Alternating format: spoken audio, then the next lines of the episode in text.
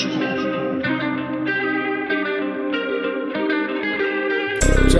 trap, trap it down. Trap, trap, trap.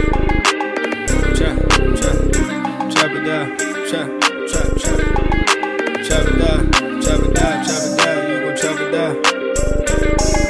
Trap it down, trap it down, trap it down. You gon' trap it down. Damn, set? Watch him throw the ball. We gon' pick it off. You gon' let him hit the hole or you gon' cut it off. You gon' play through fourth and long or you gon' punt it off. Your defenders heavy hitters, put your pads in. Don't be looking for the ref to throw no flags in. Keep the helmet on, keep the cleats tight. You the type to want to win by any means, right? You should look alive. This is Trap or Dive. Yes, sir. Welcome back to another Trap or Dive podcast. I'm your host of the Trap or Dive podcast, Marley Mall. Man, the fellas is on the way. AJ is backstage. Uh, he's going to be joining us shortly. Um, welcome, man. Man, I hope everybody had a nice little holiday weekend away from work. Hopefully, I don't know what y'all I don't know what y'all work situation is looking like, but I hope you all had a nice little holiday break. Um, you know, Washington tried their best to ruin things for me this weekend, right?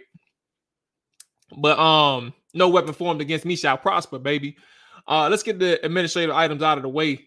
Uh, if you are watching live, we appreciate you watching live. We appreciate you tapping in off the jump, man. Hit that like button, hit that subscribe button, especially if you are new. Um, audio side, man. If you are listening, we definitely appreciate that. Um, as always, uh, if you can help us out, 10 seconds, man, rate review, uh, show us some love, man. It's free to do so. Uh, as always, I see somebody checking in in the comments. What's going on, Will? Appreciate you checking in, big dog. Um, on this episode, we're going to do um, if, everybody don't know, I'm I'm on I'm out of town uh in a couple days. Uh so there won't be a Thursday show. So we're gonna we're gonna mesh in what's going on, Monty. Um, we're gonna mesh in the uh the Miami preview for a little bit on the back end um as we get ready for that game. And again, no instant recap this week either. Gonna be out of town in Vegas. Um, so keep that in mind too. Uh, anyway, let's go ahead and get AJ in. I'm assuming he is ready. Where are we at? And boom, that's taken care of. Dakota, I'm gonna need you to relax. If I send your ass to the gulag. Uh, what's going on, AJ? You, you good, bro? Yes, sir. Cooler, cooler. How you feeling, man? Everything all right, dog? I seen you over here talking about what? Wait, I, that may have been yesterday, but I saw that the uh the no the no Watson the no Watson tweet, bro. Like you a wild dude, man. That was funny as hell. Hey man, allergies killing me, but yeah, had to uh, had to get some relaxation in. No Watson. Me? Let me let me ask you though on some on some real on some real shit. I was just talking to somebody uh yesterday about like massages, and they do massages like often, and, and they didn't necessarily say like once a month or anything like that, but often meaning like I only got a massage done like once in my life. So one, how one often? time in your whole life? Yeah, and that was two years ago.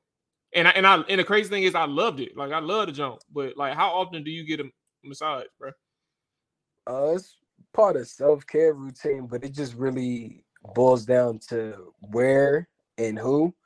Uh, so uh, a couple years ago, I tore my right quad tendon. So Oh yeah, that's when I that's when I really kind of stepped up the massage thing a little bit more, not just for relaxation purposes, but just like physical therapy aspect and releasing some of the the the tissue or whatever within my knee uh, due to the injury. So my homegirl would come to my house maybe two to three times a month to to do the massages, but like she's a professional, like to the point where I helped her get a job with the the Washington Wizards and Mystics or whatever. So she's actually the Wizards um physical therapist um, currently.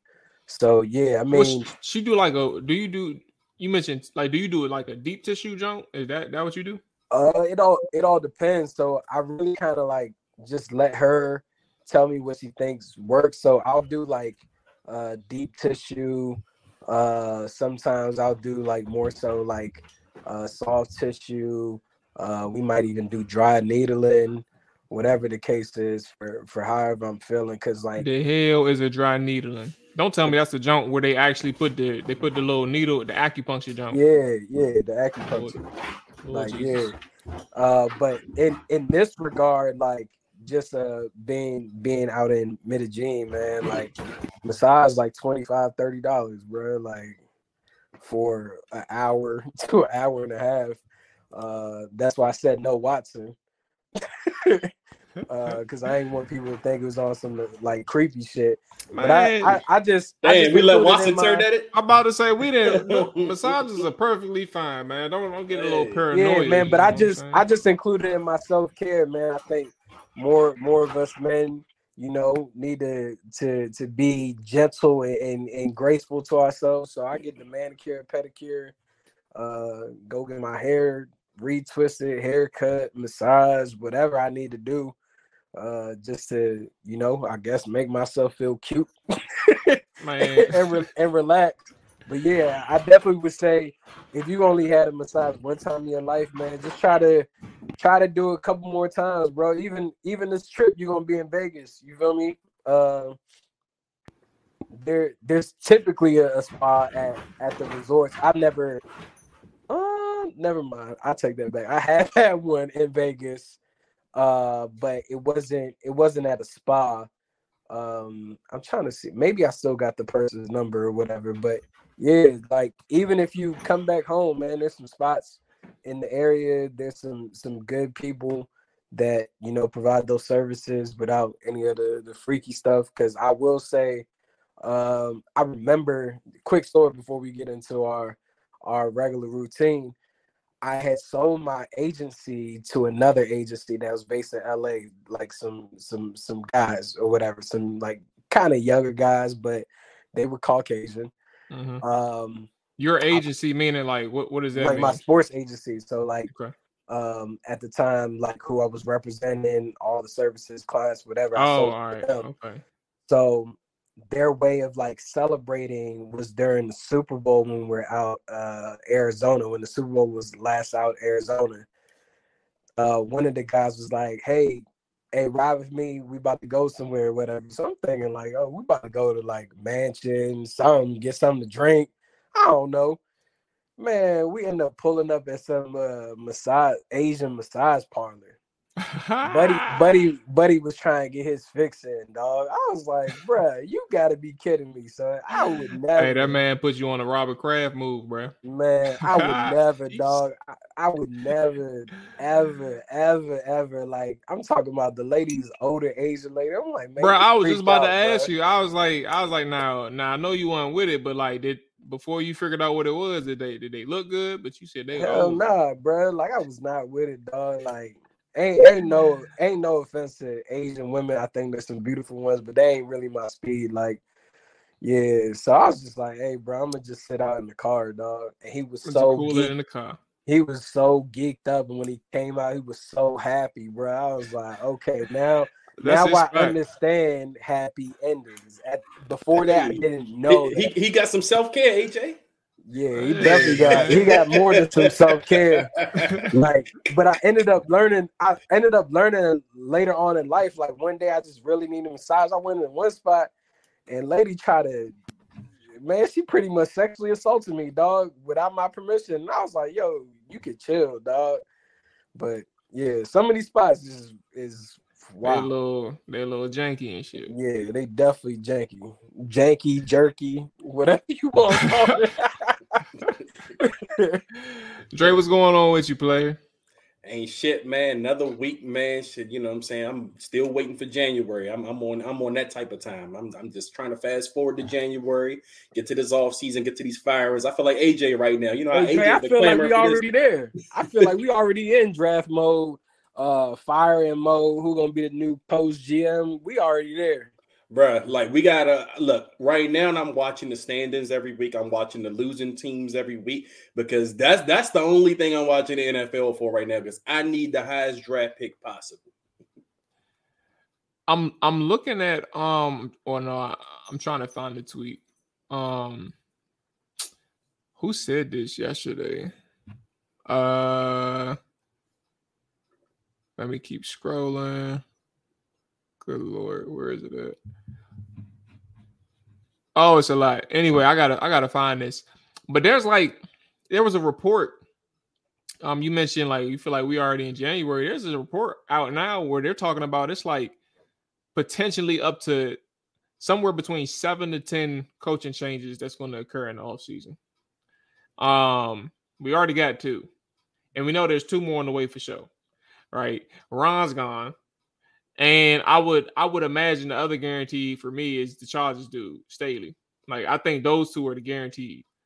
Um, but like this off season is going to be crazy, and and I would love because we always we've been saying it for like the past couple weeks. Like we say that Washington and and I'm not saying with with what I'm about to tell you is a is a disagreement. I don't think it's a disagreement, but it's like we always say that Washington um is in prime position with their draft picks, their um their cap space upcoming, right? Like and then obviously you need a GM and you need a head coach. Like it's prime territory for somebody to like think that this job is really in good standing.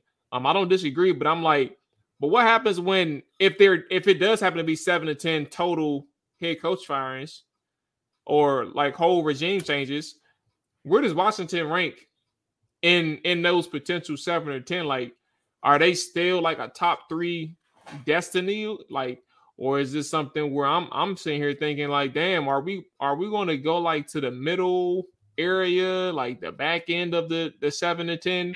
Um, I don't know, man, because this is new territory. Like we we swore up and down. It's, it's somewhat somewhat like players and stuff like that, where we think that coaches are the problem or a player is the problem, and you see some change and nothing changed. Like I'm this is kind of how my rash like how I'm thinking about it right now is like we swore up and down. Like this is the opportunity that Washington needed, but like what if Washington is not valued for other reasons that we aren't even thinking? And well, that's kind of how my brainstorming. Well, I, I think when when you hear Adam Schefter say something like that, he knows information, of course, as we all know, but he's represented by an agency that has. Let me try to find that tweet. That has a that's rep. He's represented by an agency that's all, also overseen by a guy named Jimmy Sexton.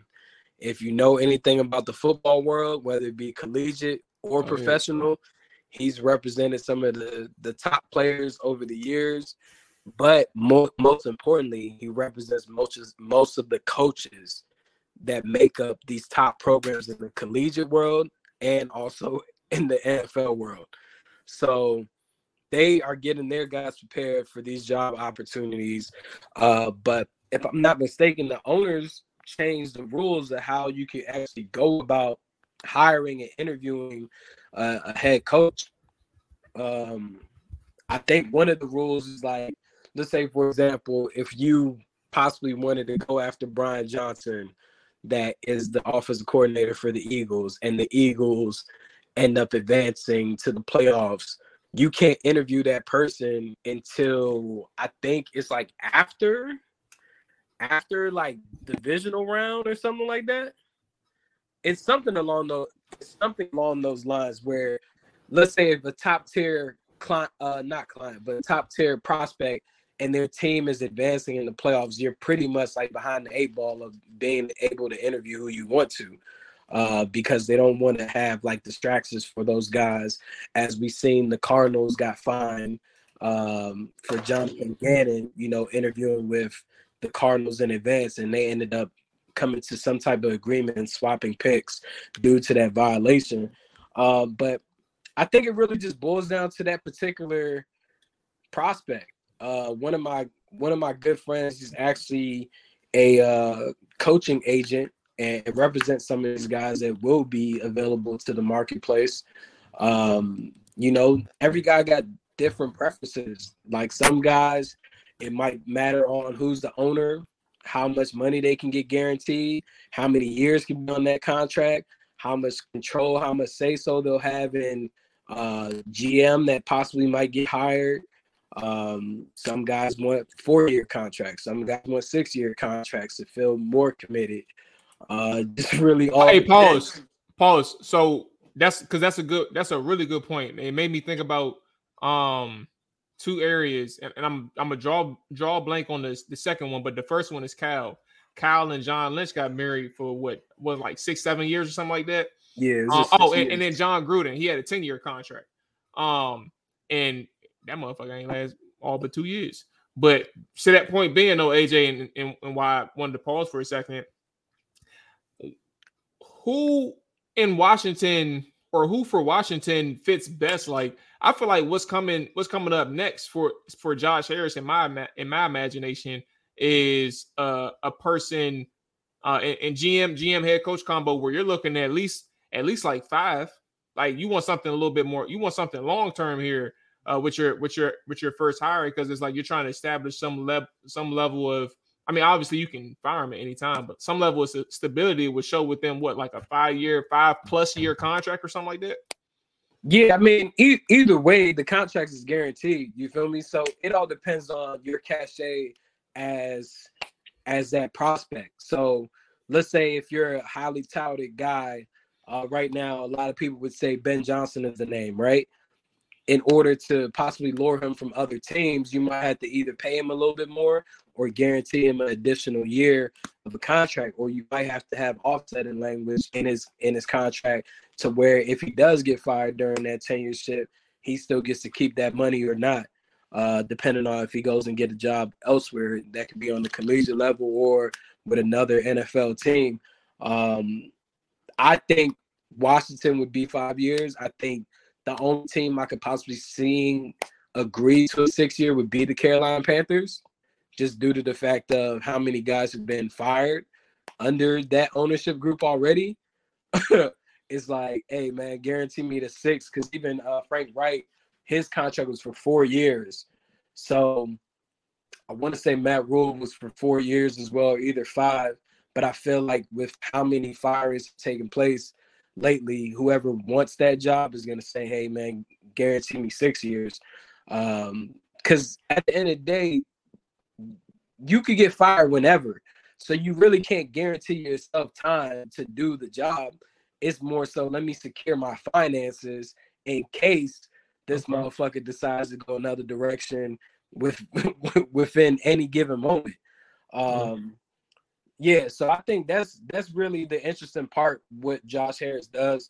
I think a lot of us have tried to like tap into what he's done from the NBA side, NHL side.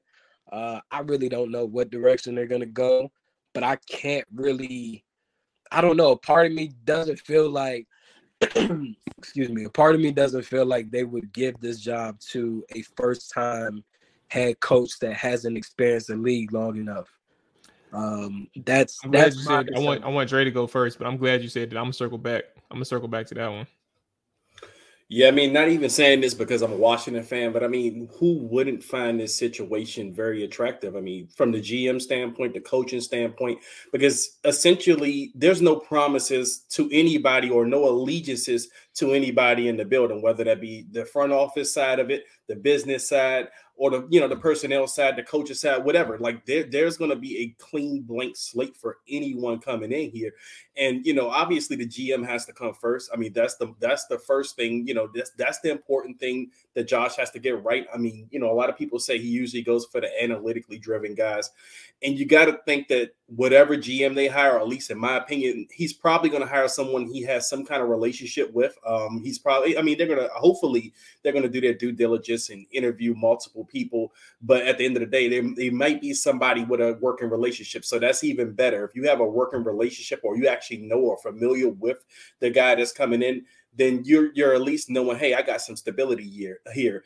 And as far as AJ is talking about with the contracts, I mean, the NBA side Josh Harris is pretty lenient with the contracts he usually gives his coaches. Uh, Doc Rivers was top five in coaches' salary at eight million um, a year. Um, he, he had a five year contract, so his was five years, $40 million. Uh, Nick Nurse, the current coach of the 76ers, four years, $32 million. That's an $8 million salary. Again, top five. So I think whoever's coming here, they're gonna, I don't think uh salary is gonna be a problem.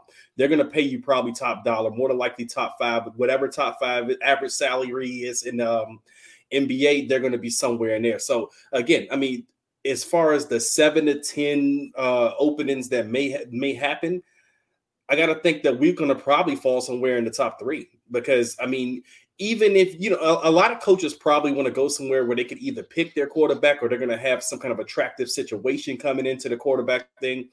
Sam Howell, I mean, while none of us are really, you know, convinced or, you know, super or we don't really know what his ceiling is or you know how the rest of the league e- evaluates him right now i think he at least makes the situation attractive enough if they can't go out and get their guy yet that he can hold it down for now and they can still kind of see what they have so that's that makes the situation even more attractive you know well as sam howell essentially sam howell's a fallback option in a sense you know because if you're picking as high yeah. as washington yeah, if you're if you're picking as high as Washington is going to be picking this offseason, quarterback I mean, a drafting a quarterback is definitely on the table. And again, new regime, new people coming in. Sam Howell doesn't have a promise to, by anyone right now, not even the owner. And that's the first time this has happened. I was trying to sit there and think the other day, have we been in a situation, at least in the Dan Snyder era, where a guy has come into a situation? I think maybe Steve Spurrier has been the only one that got kind of got to pick his quarterbacks when he first came in. you know, um, Maybe Mike Shanahan because I know he brought Donovan in. I'm about to say year. he brought Donovan, yeah. but I don't know if Donovan was his move. Yeah, I mean, it was. I think that was just a hey, we're gonna you know a bridge guy at least. I mean, in that sense. But then you know, Mike. I mean, with- what about how did how did Mark Brunell come about? I know, I know. Obviously, Joe drafted Jason, but so how did Mark Brunell come we, about? We, when Mark Brunell was uh, when, when, that situation, Patrick Ramsey was actually still here when Mark Brunell. Yeah, I remember, I and remember. I think the expectation was going to be that Patrick Ramsey was going to start, and then I don't know. I think when Joe and them got here, they were like, oh, I don't know if we can roll with this guy. And then I think that's how the Mark Brunell idea came. But Joe Gibbs is probably Pat the only one. Week one, yeah, right? Pat, he did. Yeah, he did get hurt, but he just still wasn't any good. like oh, yeah, in the game no, that he yeah. got, the game he got hurt. There was one thing I knew good. back then. I was like, yeah, Pat. I like Pat. yeah, he wasn't. yeah. So I mean, and but Joe was like the only one that kind of had free will to do what he wanted in the Snyder era because Snyder just respected him so much. But everyone else dealt with some level of meddling or even some level of when they came in they kind of had to deal with the allegiance from another staff or allegiance to another front office because these were Snyder handpicks or something. Someone Snyder wanted to give a chance. So my point is here, this is the first time as a Washington fan that we're not entering an off season, you know, well, at least facing a new regime where we're going to be having to force something on this new regime. They get to come in here and pretty much do what they want to do, wipe the slate clean if they want to, or they can keep some guys, whoever they like. But the point is, it's going to be their decision. So at the end of the day, I do think this is going to be a top three destination, even if it's a lot of openings. Yeah, I think I think what makes Washington a more attractive opportunity is the fact that the GM and the coach get to they get to set up their own arrangement, essentially. Like when you look at it, they get to establish, you know, GM is gonna get hired before the head coach, but that GM will already be able to give the ownership group an idea who they want to be their head coach. Um, and that's just based off relationship, just like any business. Like um, relationships matter, and that's that's what's really going to cultivate who is the who is the head coach. Like as soon as that is announced who the GM is, you kind of can already go to the tree of relationships and figure out who's going to be the head coach. Um, yeah, like you you mentioned your idea of, and we got to. I ain't even, bro. We got this. Is the last thing I say in uh last conversation we could have on future things. Um, but you mentioned AJ, uh, everything with the the relationship between the GM and the head coach, but also mentioned who you think based on Josh Harris, um, and his idea. I, I guess that's kind of where where Magic even mentioned this question about shouldn't the GM hire the coach and not the owner. Um, I, I think ultimately though I understand your direction um, I, have been pondering this same thing in terms of like the idea of who is going to be the next head coach for Washington because it seems like Washington needs, and this is like perspective. This isn't based on like fact or anything, just my perspective. But I'm like Washington is in this space where like, um, it seems as if the players don't even understand what what winning looks like anymore. Like they're lost and they're content um in in the way in which Ron Rivera runs things and it looks like the coaches don't have answers uh not saying everyone I'm saying them like the the, the biggest people involved uh, coordinators. Um, I mean, obviously one got fired in Del Rio, uh, but but then Ron Rivera doesn't have answers either. Uh, but I, I think that they need guidance from a sense of somebody who can really relate to him, but also like get the point across of what it's going to take to win. Um, and, and, what they need to like their mentality in terms of what it takes to win, and and like being able to communicate something that I'm not saying that a new coach can't do this, but I'm saying like somebody with a track record of having wins on their record in in prominent spaces, right? And and that's where that's AJ. That's where I was kind of at with, with that head coaching thing. I, I feel like um, I'm not saying that that's going to be the route, but I started accepting that possibility over the past few days much more than I thought it was going to be a fresh new guy uh, with a with a new face uh, for the league to, to witness.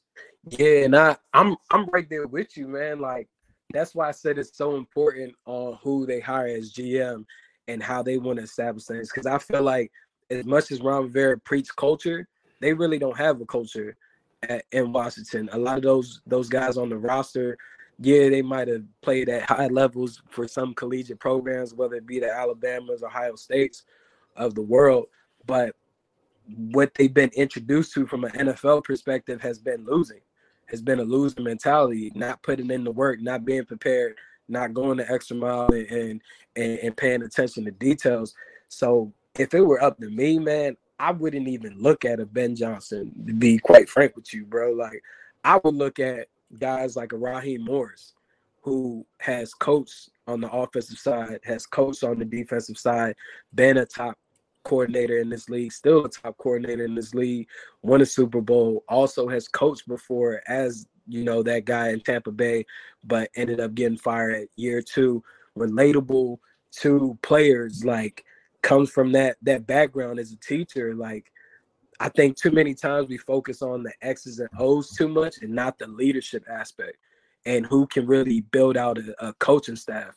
And I tweeted about this like earlier today. I think one of the main reasons why Ben Johnson went back to the Lions is he's so young in the game and he really hasn't cultivated that many relationships. It's hard for him to build out a staff. Like building out that staff when you go into those interviews, like you got to know who you feel confident and you're going to be able to bring in as the OC, the DC, the defensive backs coach, the D line coach, whatever. And if you're a guy that's 35, 36, 37, and you really haven't been around the league, it's kind of hard for you to pinpoint to who you could bring in because it's not just money that can draw them in, it's relationships. That's why Mike McDaniels has been able to do what he's been doing in Miami, even though he's young. He's been all over the league from Denver to San, right. Uh, he San copped Francisco. Vic Fangio in his second year. Yeah, like, and, but Fangio was with him in, in San Fran. That background, like also yeah. Denver background, like that's what I'm saying. So it's about how you build out that coaching staff. It'll be it's gonna be very interesting, man. That's that's what I'm focused on, you know, for the rest of the year. I, I was just going to kind of come. I actually disagree, AJ. Like I think it's going to be hard to sell this fan base on a retreat coach especially one that didn't really oh, yeah. have success in his first. Yeah, like it, yeah. I mean, it's going to be really hard to sell this fan base on that, especially after Ron Rivera. I mean, Ron Rivera they view as the ultimate retread. I mean, there's been reports of Bill Belichick and fans have turned that notion down. So imagine if you dangle Raheem Morris name out there, who didn't have a successful stint as a head coach in Tampa Bay. And I mean, I think he was an interim at uh, Atlanta for a little bit, but either way, that was a dumpster mm-hmm. fire um, season for them.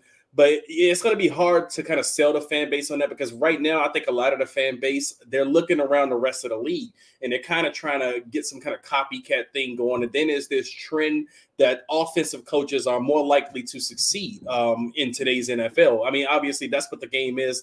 It's an offensive approach to the game. So and I think with Josh, you can uh, continue. Yeah, I know you continue, but yeah. but who are the who are the top who are the defensive coaches in the NFL today? Right, I think about um, obviously Mike Tomlin. Um, I think about Todd Bowles. You, you talking about head coaches? Yeah, head coaches. What, which one of the Harbaugh brothers Mike, is at the Ravens? Is it Mich- John or Jim? Uh, that's uh, that's the that's John. That's John. He's special teams. He's special. Okay, special okay. But he had a defensive um, background too. Yeah, yeah, pretty much. Um, so Buffalo, Sean McDermott. Pete um, Carroll. so you got three. Uh, you said Pete Carroll. Yeah, Pete, Pete Carroll, Carroll. That's true. Pete Carroll. Yeah. Um, uh, DeMeco Ryans. DeMeco, DeMeco Ryans. Ryans was the one I was about. I was definitely about to bring up, and then Brandon Staley bum ass, and then Ron Rivera bum ass. And Like- then Gannon for the Cardinals. Yeah, Gannon, Yeah. I, I'm, Oh, a, yeah. I'm he a wash. I'm gonna just do seven. I don't, I don't, I don't know what's up with Arizona right now, but seven, you got seven for sure. Um, like my thing is, and and I'm, I I think to to add on to the conversation, like I don't think that's wrong, but I think because because I'm even in the sense of like we've had a defensive coach recently, and I want to change things up. But I don't I don't mind going back to the well if that means the offensive coordinator is either somebody who's established somewhere um in terms of like they're they're a legit up and comer like their their name is ringing through culture circles um or you're talking about a person who has familiarity with the roster here and that's where the enemy fits in like i think those are the kind of the things where you look at an offensive coordinator um in terms of under a defensive coach like you got to find something that you can allow to to blossom with if you choose to go with your young quarterback that's currently on the roster now or we're going to go and bring a new quarterback in. Like but you got to allow that to blossom and, and, and allow it to to to see, see to see that through. And i think that will probably be the most important thing if you get a defensive coach i think bottom line Yeah. i don't i don't have a problem with a defensive coach and, and But, some people, hey oh go ahead uh, Dre, you got some people mention uh, Robert Saleh, Mike uh, Vrabel, Bill. robert saleh yep i bet Uh, and Vrabel. yeah. damn there we go I think I think there's no. It, it's all a crap shot, just like just like the draft. Like you really don't know. Like you can hit on a guy, or you or you cannot. You know what I mean? There's teams that have offensive coordinator mindset, head coaches that offense is ass. We just seen one get fired, and Frank Reich. The one couple weeks ago was Josh McDaniels. He he's always been the wonder boy. You feel me at the NFL, and he got fired. So it just really all depends. yeah i see right yeah yeah for sure mike Vrabel. um what do we know about eberflus anything is he is he defense Uh, I think he's defense. Either way, the Bears suck. right. Um, they do. Uh, okay, so where are we at? All right, bet. So, um, as we kind of gear up for the Miami game, right? Uh, let's kind of talk about something that is useful for the Miami game, but also like something that Ron said. Uh, what's today? Tuesday, yesterday, or maybe even Friday. I'm not sure, but he obviously after he fired Ron, uh, Jack Del Rio, he said that he was going to change some things up defensively. Uh, things were going to be a little bit more simpler, but he's going to try and find some ways to get some one on ones with his guys up front. Um, where you all at with with with this with this idea, or, or even just the comments in itself? Um, I'm in this space where like I've said it like a thousand times on this show. Um, I I never said how I felt about it, just just observations. Jack Del Rio would never put Chase or Montez on the same side. They, he would never change their alignments in the sense of like their majority of their alignment is they're outside the tackle. Um, that's it. That's all. You ain't had nothing else to worry about. And it was like if you if you if you got singled, win it. If you got doubled, good luck. But I need you to win it. Like it was all based on like these one-on-one opportunities with a four-man rush. And God bless you, don't get uh double teamed. Because if you do, then you're USOL type thing, right? Um, I think that's kind of the the the biggest thing. But when you look at Ron and, and trying to create one-on-ones, I, I do think um it kind of opens a Pandora box of what you can potentially see against Miami. Um for him, I would imagine now 11 days is a big that's a mini buy, but I would imagine for him 11 days ain't enough to, to, to fix this shit. Uh, but he, he got a job to do, and I think um the, the biggest thing hearing hearing him say something like that and, and and trying to give these guys a chance defensively is really looking at the tape to seeing which matchups you can exploit and how can you get to them through your through your games or through your uh, simulated pressures. Um, if you're even going to do simulated pressures, because they don't. It's it was a it was kind of it was kind of messy back there, man. So um, I get a floor to you all see if you see see where you all want to take that, but um, I'm definitely interested in seeing, at least for Ron's side, how he marries what he wanted, what he wants to do, and, and what it looks like actually on the field uh, this Sunday. I mean, all, I'll just to make it short on my end, because I really ain't got much to say. They're gonna get cooked either way. But um my issue is you're the head coach. You could have changed this years ago. Why is it now going to be simplified that you fired Jack Del Rio? Like what what do you really do? I agree with the idea though of people saying, um, I don't know who said it earlier today. Um, because I was listening, I don't know who I was listening to. Um, I was listening to the radio. And um, like even like if you respect Jack Del Rio, right, and you respect him as a coordinator, um, and you respect them. I'm not saying that obviously with leadership standpoint, you, you could I, I don't disagree with AJ, he should have been did it. Um, but I also think that from thinking from Ron's perspective, he's like, look, man, I brought Ron, I brought I brought uh Jack in here to do his thing. Like, if Jack going, if he going to single swim, he going to single swim doing his own thing. And, and I that's where I that's where I'm like, all right, well, uh Jack is doing something different from what I do, but I'm gonna let him rock out because I trust him. And that's kind of where I think that's what Ron got in trouble with. So to your point, AJ, you said, what do you do? Like, I just think that he really, he really let uh Jack just rock out with his own shit. Man, look, that's like me coming on Trap or Dive and saying, like, this is your thing, Mual, but hey, we're gonna change up the song. We're gonna change up what we talk about. We now not gonna talk about football no more. We're gonna talk about sex and relationships. like but that's completely you, drastic from I'm, the game plan though. No, I, I, am saying that's what I'm saying. Like I I get I get the the comparison or the, the analogy, but at this, I was like, that's now that's drastic. Like, I gotta drastic, follow, but I gotta follow your lead. They? You brought me in, like, I you are my authority, pretty much. Like, at the end of the day, like, that's where I have the issue with Ron. Is like, at some point, you have to realize that whatever he's doing does not work. So either you move on from that individual overall, or y'all have differences in philosophy or you step in and you say, "Hey, let's try it this way. Let's see how it works."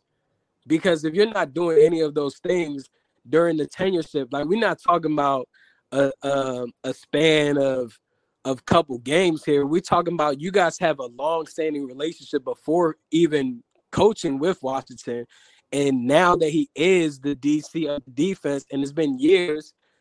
Like, when do you step in and, and give your opinion also the fact that you come from a defensive background, being a former defensive coordinator, it's like, why did you wait until this man was fired to voice your opinion? Is like that that's what's alarming to me. Y'all should all be on a collaborative effort as a as a staff. That's that's just how I view it because whatever the DC ends up coming up with game plan wise and from a a, a scheme wise uh, philosophical standpoint has to be then passed down to the the position coaches for them to teach the proper technique and so on. And it's like if if y'all not on the same page of what you really want for your defense the staff that you put together, that's a bigger problem than anything. I, I don't think you wrong. Dre, you got the floor. I, I don't think you're wrong, bro. I just think like Ron thinks a particular way. And like in order to even get into the mind of which like he'd operate because there's there's two there's two perceptions. Like either he really genuinely gave Jack like his own like he just didn't meddle in anything he had going on, or um he's doing his fluff thing again in the media to to appease the people that's listening to him. And like it's either one or the other. And we'll find out Sunday. But also like I'm I'm so uh interested in the idea because I know that there was so much that could have been done with this defensive line that I'm willing to listen to him and then hold him accountable uh after the game to see if some some things that he wanted to do were actually done. Um, but Dre, you got the floor. Yeah, I was just gonna say if we do see a big difference out there, it's gonna be funny, especially if it's a difference in a positive way. Because I, I mean, it's hard not to kind of go back to Ron's process when he was hiring coordinators. I mean, because you think about it, when he went the offensive route, I mean, which is not Ron's side of the ball. Ron is a defensive guy. He he went with the most inexperienced coordinator he could find in Scott Turner. You know, he didn't decide to go to seasoned offensive coordinator route with a guy who may already have whatever kind of philosophies he has. and go with from there. But on the defensive side, he chose to go with a very experienced guy who already has his own philosophies. And I don't think Ron and Jack had a working relationship professionally in the NFL. I could be wrong, but I don't think they worked together anywhere. So you got to think the philosophies were a bit different. So why would Ron, as a defensive guy, kind of go out and hire a guy that you know kind of has different visions for for the defense? I mean, I know Jack Del Rio had been successful at every stop of the way, but you as a head coach, you would think that you want to kind of build this roster, especially on the side that you're familiar with more, with people who kind of align with your your vision and your philosophy. So it, it just kind of confusing in that sense, you know, when you think about the process. So it will be interesting to watch over these next few weeks how successful is Ron's changes, so to speak speak. I mean, he's putting it out there. But again, you could be right in the sense that this could be more fluff pieces from Ron, where he just give he just he thinks he's telling us what we want to hear. You know, uh, I guess for however little bit of time he has left here in Washington, you know, he's gonna you know say to say what he thinks everyone wants to hear.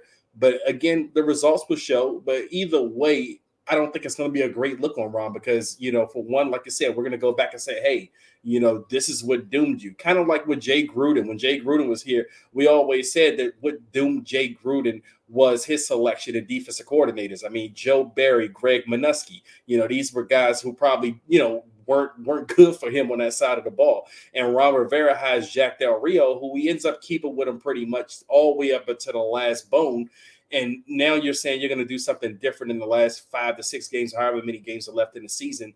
Like now, now you're going to bring us something different. So even if it is a positive change, it's going to be too little, too late. Yeah, um, definitely late. Um, there's nothing that he can really do to save it. Uh, I do think, like as you were talking, Dre, uh, I, I do think like there's a way that he can, um, like I'm convinced. So I may not be the person that this applies to, but I guess people who are kind of on the fence of like the talent on this roster, uh, I, I think at the very least, like if he does happen to be saying what he wants to say and and like meaning like exactly what he's like whatever he's hinting to in the media, his questions, Q and A, all this stuff. I think that if it if it works out for Washington's defense, and they perform better than the 31st ranked defense in the NFL, 32nd ranked defense in the NFL. And like these players start to stand out a little bit more based on how Ron is doing things. Um, I mean, and if you even come out the gate holding the Miami Dolphins to 24 points and 320 yards, 330 yards, not saying it's going to happen, but I'm saying like in terms of like his game plan and in the production on the field and then the production on the field where it matters most, which is up front, because that's the biggest question mark. That's the biggest disappointment of the whole season for that unit, that defensive unit. Um, maybe you you end up saving the perception of some people and, and also like increasing their value in terms of how how they can be used for the next regime. I don't know. Maybe like because right now the value around a lot of people on that defensive side is low. Um, you don't really have. I mean, we're talking about the defense, but like from a roster standpoint, you don't really have that many people on the offense that you look at and say like, I I love these guys for the next the next people to come through. Um, so that's kind of where I think that Ron can really look out for his guys as if he actually puts them in position to win and like the players show that they're actually bought in to, to what Ron changes are and how he's using that on the field for the next five games. Um, shit, you got a hell of a test. Miami, uh, Dallas again, especially if they're playing for something. Odds are, if it's the last game of the season, they ain't playing for shit. But if they're playing for something, you got that. Like the Jets. I mean, well, no, nah, the Jet.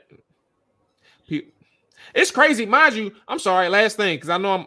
It's crazy how Washington just came off a game with nine sacks, right? And and there was legitimately some people who believe that this defensive line was really like Ron made the right moves with his with this defensive line, and they come back against the the New York, I mean the Dallas Cowboys on the Thursday night Thanksgiving football and give up uh, only only create 14 pressures throughout the whole day, and Dak Prescott leaves the the game with a clean white and blue jersey, bro. But you know the thing about that that that nine sack game that they had, more they didn't create havoc in that game. A lot of those sacks were like covered No, sacks, or yeah, it was no havoc created in the pass rush. It was like they were more so fortunate sacks. So they, for me, watching it, I didn't feel like going for, oh man, you know, this is a defense. They about to finally get after the quarterback.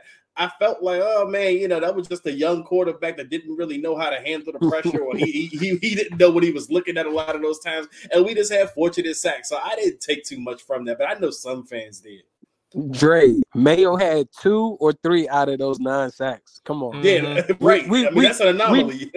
Yeah, like we already knew what time it was. Like for David Mayo to have sacks, bro, like come on, son. Um, Ron is in a lose lose in this situation. If they look better, people gonna be like, "Oh, you really stupid." Um, and if they look the same or worse, you're gonna be like, "Hey, your ass is still out here." You feel me? Like, because if they come out and they look like a better defensive unit under his tutelage alongside uh, Richard Rodgers, people gonna be like, "The hell did you wait all season to do this for?" Like, it, it- it's gonna look stupid. So, I don't know, but it is what it is, man. Either way, he'll be uh, in Charlotte kicking it with Frank Reich. Uh, um, January. That's when it'll be, and they can plan their vacations. They can go golfing, maybe the Bahamas. Uh, they could visit Bali. Uh, they can go to Hawaii. You know, maybe uh, Hey. if any travel agents out there, you know, make sure to to send some some emails or make some phone calls. To, A- AJ, ask if, if, if if he gonna be hanging with Frank Reich, I don't know if he want to do that. Frank Reich might be laughing at him about that Carson Wentz trade. Oh Lord Jesus. hey man, they they they they got a good relationship. That's why that's why that happened. You feel me? He trusts Frank Reich so much that his ass ended up getting fired and fired. It, it's crazy how everything is intertwined. Like Frank Reich traded him Carson Wentz, like you said. Frank Reich went and took his old job with the Panthers. Like, and now they both about to be on the couch and never coaching again because ain't nobody in their right mind will ever hire those two ever again as a head Yeah, coach. Frank said he done. He kind of he he knows. Um, That Bruh, he's do. getting he got free money. yeah, I'm about to say he ain't, Free he ain't money. tripping about nothing.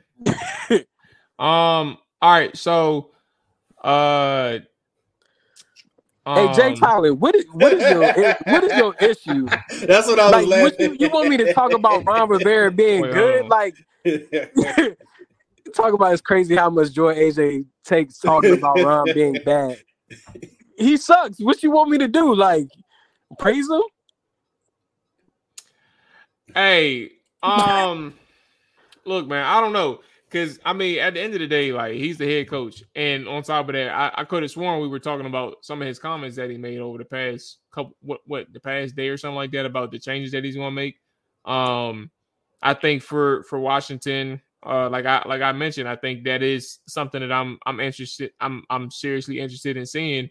Like if he's either holding true to his word, or and or just giving the media fluff because they want to hear something like that. I think that's important. Um, but even as you move further into the game against Miami, um, I think this continues the the series of tests on the offensive side of the football. Like matter of fact, even before I get there, we got because we got about a good ten more minutes. Um, all right, one more thing to close out defensively. Uh, I don't know what the secondary is going to look like in terms of this whole thing under Ron. Um, Jay Tyler, again, we're talking about Ron because he's the actual play caller now. Like, could have talked about Jack, but Jack got fired. um, but like, I don't know. I don't necessarily, I don't necessarily know what the coverage is going to look like here for for Ron, and, and if he's going to stick to like his cover three thing, that's what really made the Carolina defense famous. You really had a linebacker who could do it all and Luke Kuechly. Obviously, Thomas Davis was pretty good too, but Luke Kuechly was the, the thing who had like that was the piece who had things moving um on that second level and how he his athleticism let him do a lot of the things that other people couldn't do. But um or other linebackers, uh like I don't expect much changes here from that standpoint either. Like are, are we just gonna like is he trying to is he gonna disguise coverages a little bit differently or um, like how drastic would the changes be on the back end? uh, with these guys. Like, are you to bench people too? Like, that's another thing. Percy Butler uh, gave up a big catch to Brandin Cooks. Um, like very simple. And, I don't understand like how you're in week 12 and, and the same thing keeps happening to you. Maybe they they maybe teams dress it up well, but his his eyes and his processing, like he allows his hips to his his hips to get manipulated so easily um because his eyes are in the the backfield as opposed to actually trying to pattern match or or even understand the route concept that's in front of him um and I, I don't know what that means for the coordinators slash coaching staff altogether um but but like even from that safety standpoint i said it even before percy like the cornerbacks weren't getting that much help from the safeties. And and it's crazy because Emmanuel Forbes at this point, week 12, week 13, he wasn't really having a good season, a very good season um to this point. But I still defend him from the standpoint of like, even if he was having some situations, like his support on the third level with the safeties just wasn't there. Um, but so I kind of give it back to y'all when I ask about the coverage. Um, I, I, don't necessarily know how much things are going to change on the back end on that on that second and third level from a secondary standpoint. Um, and, and I don't even know if you're going to be able to make any changes from a bench, um, putting people in like Quan Martin. I like him. Uh, I, I like how he's playing, but uh, like, is he going to replace somebody? I don't necessarily know. Yeah, I mean, you you got to wonder that, but it is unfortunate. I know with uh, Emmanuel Forbes because I was hoping that he was we were going to see a little bit more of him down the stretch um, because right before that Seattle game, um, who was it? The Patriots, where he had his best game against, and then he gets yeah. ejected in the Seattle game, and I thought we would see a lot more of him, but then he got injured, and we we're, we're not going to see him probably for the rest of the season, which is unfortunate. But again, Percy Butler, I think he's been pretty awful, if you ask me. I mean, I don't know. I mean, I don't know if a lot if that's a popular opinion or not, but again, I mean, do you bench him? I mean, Quan Martin. And Jay say Defoe Defoe hurt, but D- Darrick Forrest wasn't. Darrick Forrest wasn't. He regressed. Sorry, season, I didn't even mention. Yeah, I'm about to say yeah, he, Forrest he wasn't that good, but also Derek. Oh, I said Derek Carr. Cam Curl. I don't know where the hell Derek Carr came from. Cam Curl is he hasn't like his his new roles. I, I, just think he's been he's been late to to quite a few things as like that post safety, and I don't think that should be his role. I think he really needs to stay in the box. Go ahead, Dre. Yeah, no, and that just reminded me. I mean, because Defoe, I thought he was only going to be out for like what three or so weeks it that turned into the whole season, didn't it? Like, wow, we not seeing him. But yeah, that, that's one thing. But again, I, I did thought that he I didn't think he was having a good season. Um, I thought he, you know, regressed a little bit from what we saw last year from him. I thought he was forcing some turnovers. I thought maybe we would have a free safety that can go out there, but he wasn't having the best of season, but still, he wasn't as bad as Percy Butler is, in, my opinion. Um, I think Percy Butler has really struggled back there, especially with his angles you know, certain times you're wondering where he's at. But that was some of the things you've seen on his college tape. So maybe something changes with the coverage standpoint that Ron might change on that end.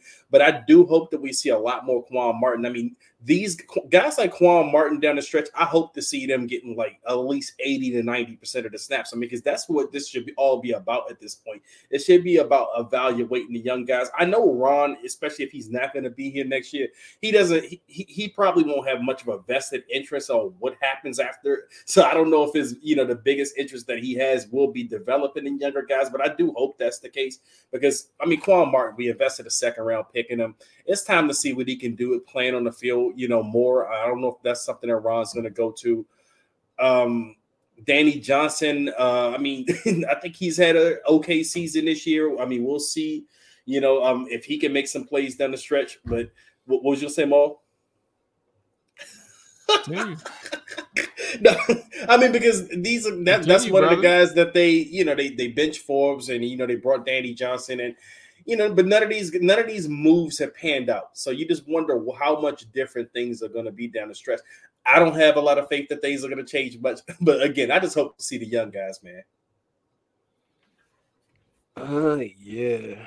Um, I I just want to see how the communication on the back end looks. Um, if they do simplify things, can can guys still can they attempt to get the job done with the simplification? Uh, of the coverages and in the scheme. Um, I think you know, when Ron comes out and says he wants to get the D tackles and more man to man opportunities, let's see if Jonathan Allen and Daron Payne can can create some havoc, whether it be in the the the runs um, or or the pass rushing game. Uh, Jonathan Allen pretty much said he's he's as healthy as he could possibly be uh, for this time of the year. So he's not saying that the injury that he kind of started the season off with is affecting him by any means. So um yeah, I mean, I think that's that's what you want to see. But I mean it's not it's not a favorable matchup for Ron Rivera to come in and, and take over the defensive ranks when you're going against too, like damn bro, you fired you fired Jack you fired Jack right before you had to play the Dolphins, huh? Yeah, like you going against one of the most explosive uh offenses and you have to be really prepared in advance to understand all these motions. Like they they're probably the number one motion team in the NFL offensively. Uh, so you will have to simplify things just because of the team that you are facing. But it's not it's not a pretty matchup when you change the defensive coordinators and and having to go against Tyreek Hill, Jaylen Waddle, um, Raheem Mostert, uh, Tua Tagovailoa, who is a pretty damn anticipatory quarterback and accurate. Uh, and like I said, there's going to be a lot of motion. And we all know that this team does not do good with motion under Jack Del Rio. Um, it's it's a nightmare matchup, bro. Like, so it'll be interesting to see how it looks, but I I still expect them to get um, blown out. Pause. um, offensively, if we look at Sam and this offensive line. Um and and just this this whole weapon weaponry altogether. Uh, what are we thinking about against this defense? Um, on the surface, if you look at the Miami Dolphins, uh, statistically, right? I mean, obviously eight and three, but defensively, they're the seventh best defense in yards per game. Um, they still they give up a lot of points, but yards per game, they're the seventh best.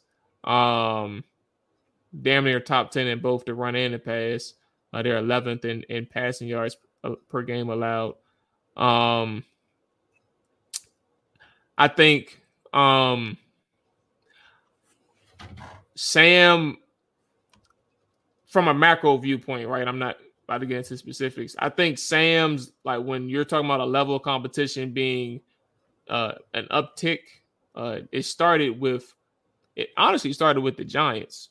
Um, the second game, like that was a rematch because you're talking about a Wink Martindale who can really like play on your level of expectations of what he's going to do.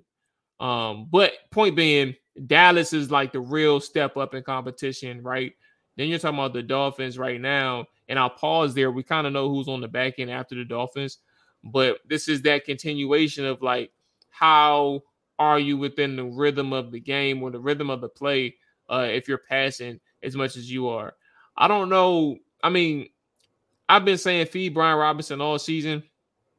Altogether, just get something going in the ground game.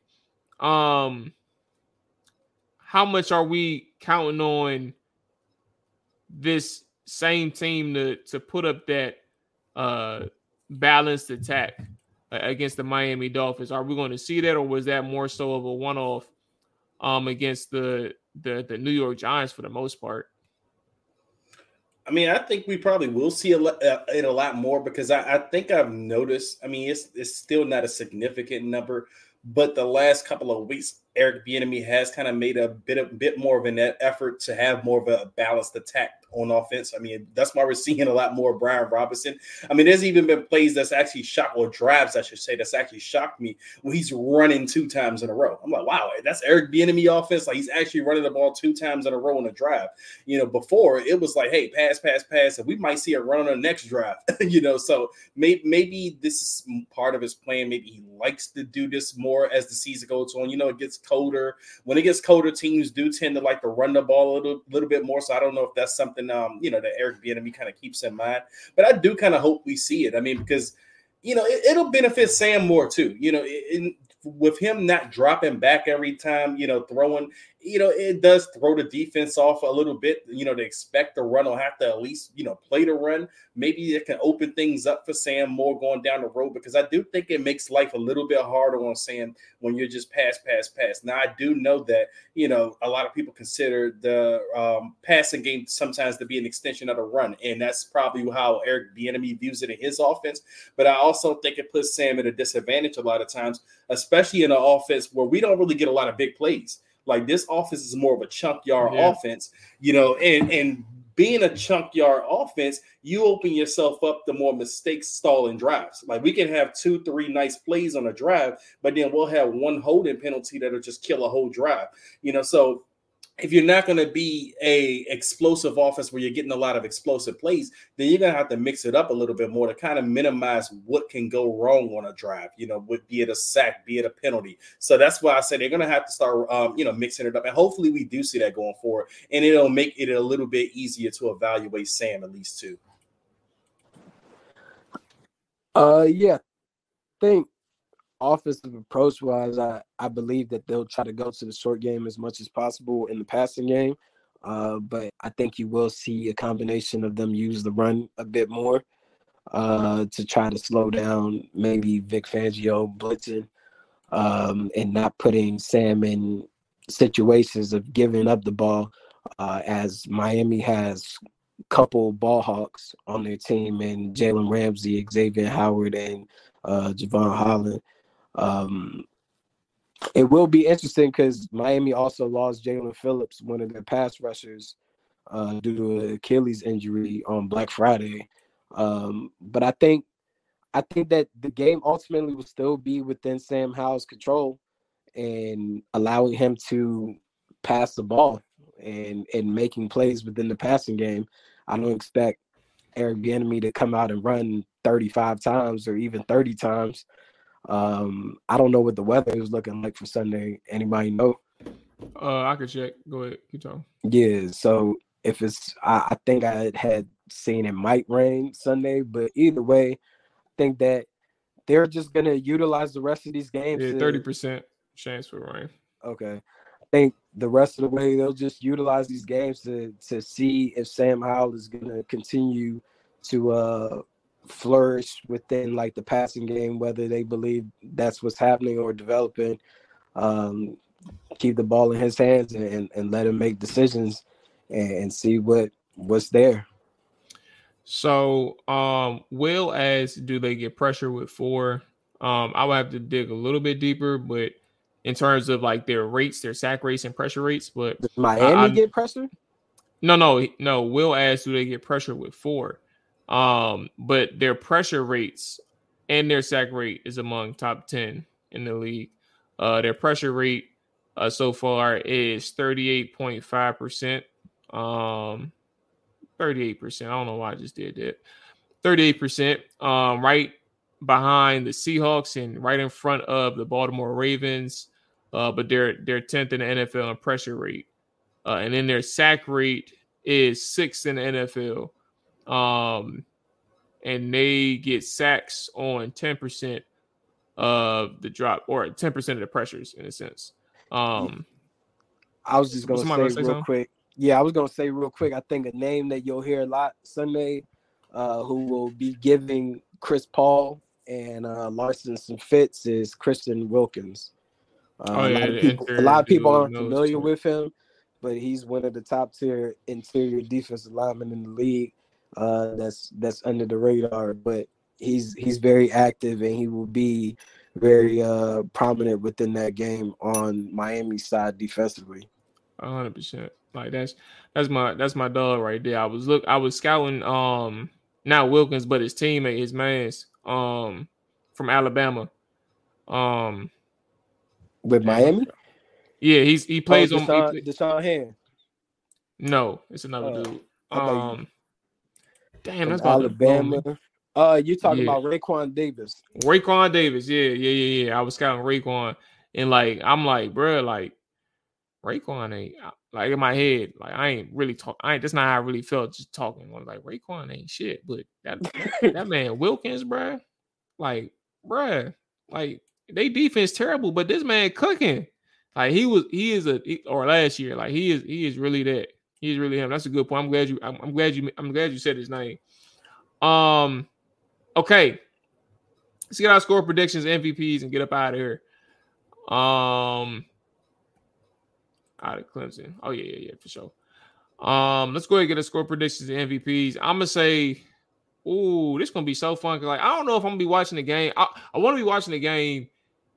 This may be one where I watch it like in an environment type shit, right? Like I may I may watch this one at the casino or sports book. Um instead of like watching it in the like in at the air at the B and B like solo, like I may watch this joint at the casino. You know what I'm saying? Yeah, Just you have- might as well have have a a sports book taking all the games. Yeah, man, I might as well, bro. Um, okay, I'm gonna go. I'm gonna go. Miami wins. I'm gonna say 28 to 17. Uh, 28-17. The MVP uh, of the game is is is probably gonna be that that boy, uh, Tyreek Hill. Um, ain't no way around it, but yeah, 28-17. Yeah, I I think with uh with how much Dallas scored last week, I got Washington losing 65 to He's 16. serious too. I'm dead ass.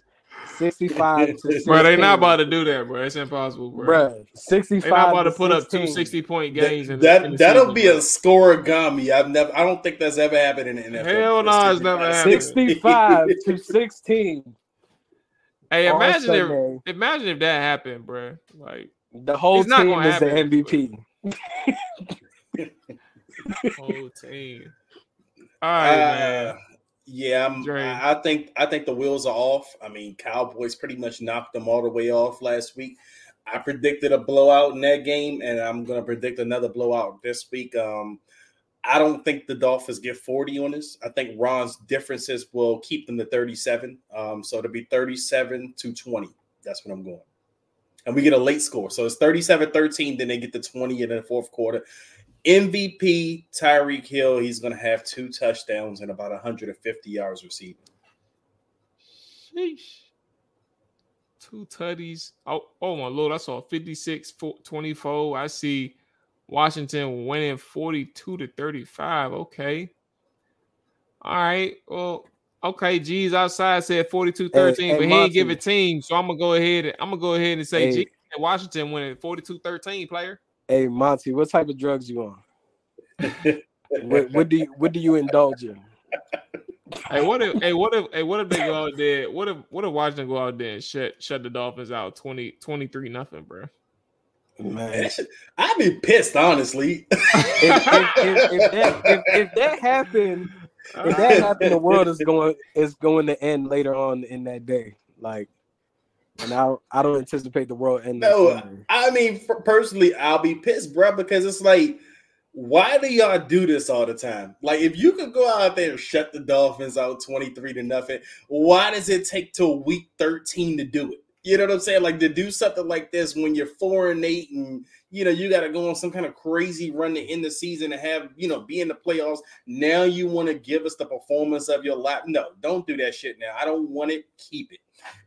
Bro, who is defending Tyreek Hill or Jaylen Waddle? Like, Hey, bro. like Emmanuel Forbes is probably out for the rest of the year. Who is defending any of those guys? In in Kendall. yeah, wrap it up. I mean, he got experience seeing seeing Tyreek in practice in, in Kansas City, but Kendall done lost a, a step. Oh, already know, man. Um, all right. There it is, man. There it was. That is our week 12 aftermath and the game recap. Again, Somebody oh, all had to bring up someone had to bring up Taylor Heinicke. all Like, how does that even happen, bro? Like, all oh, 32 this is back uh tomorrow, off, man. bro. Uh, so we're gonna go ahead and that's gonna be the last episode for this week, all 32 tomorrow. Uh, and then we'll be back Tuesday, um, recapping the Dolphins game. Uh, and then figuring things out from there. So enjoy y'all week, enjoy y'all week, and all that good stuff. Whenever you listening, uh, we up out of here, man. Peace. Damn. set, huh. Watch him throw the ball. We gon' pick it off. You gon' let him hit the hole or you gon' cut it off. You gon' play through fourth and long or you gon' punt it off. Your defenders heavy hitters, put your pads in. Don't be looking for the ref to throw no flags in. Keep the helmet on, keep the cleats tight. You the type to want to win by any means, right? You should look alive. This is Trap or Dive.